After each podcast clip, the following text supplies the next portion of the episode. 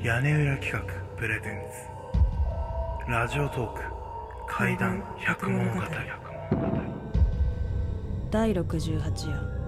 手招きしてはいけない。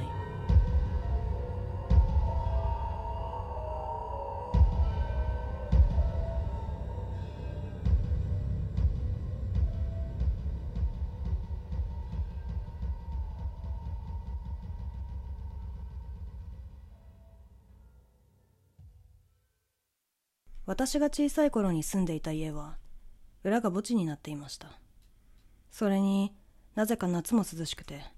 子供ながらに不気味に思っていたのです。母が言うにはあなたが小学校に上がる前玄関先で写真を撮ろうとしたらふっと後ろを向いて「みんなおいで」と何かを手招きしたのよ。ということもあったそうです。その時撮った写真には私の顔の横に手が写っていたりといわゆる心霊写真だったそうです。急いでお寺へ持って行って供養してもらいそれ以降写真を撮るときは生きている人間以外を手招きしないようにと言われ続けてきました。もしかするとあの頃の私には何かが見えていたのでしょうか。そのような力には心当たりがないのですが何度もそう言われるので常に気をつけていました。でも高校2年の終わり修学旅行で沖縄へ行った際にとんでもない写真が撮れてしまいました。沖縄には3泊4日で確か姫百合の塔や首里城へ行きました。その修学旅行の飛行機の中隣にいた友人にネタとして昔写真を撮るときに誰もいないところで手招きしたら心霊写真が撮れたという話をしていたのです。すると友人がそれを覚えていて行く先々でふざけて「撮るよ!」と誰もいない方へ手招きしてから写真を撮っていましたやめるように言ったのですが「何も写りっこないよ!」と笑ってやめませんでしたさらにはそれを見ていた他のクラスメートも面白がってやっていたのです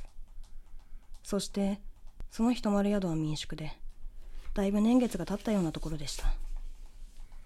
部屋も畳敷きで廊下の外は庭があり夜になると何か出そうな雰囲気もあったのです。夜中に男子も数名女子の部屋に来て怖い話が始まりました。そこで私が最初に手招きの話をした友人がそれを今やろうと言い出したのです。もちろん私は止めたのですがみんな外へ肝試しへ行けない分盛り上がってしまったようでした。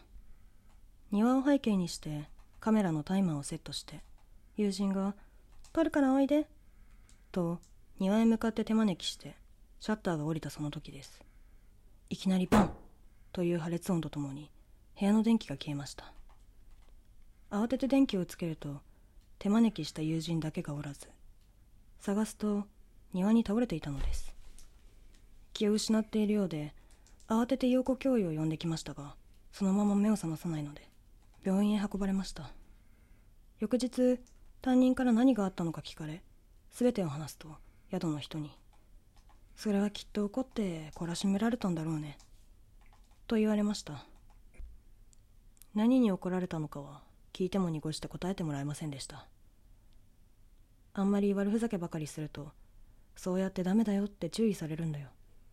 と付け加えられそれもそうだと思ったのです。友人は翌日目を覚ましたそうですが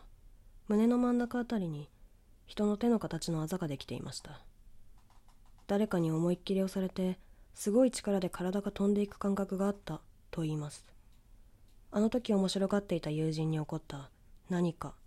が友人を懲らしめるためにやったのかもしれません。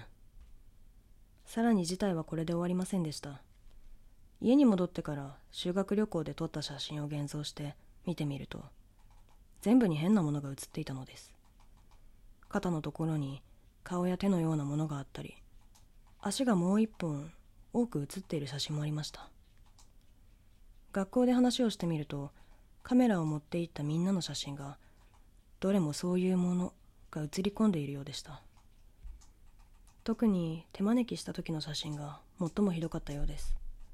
顔が消えていたりぐにゃりとねじるように写っていたりとにかくまがまがしい写真ばかりでした。学校で依頼して同行したカメラマンの写真にもそういったものが写り込んでいたようで担任からは再度注意されました。他のクラスは何もなく私たちのクラスだけがこのような状態だったのでクラス全体でお祓いを受けることになりました。私たちがふざけてこんなことをしたので怒った者がいたのでしょう。決して生きている人間以外を手招きしてはいけないと改めて思いました。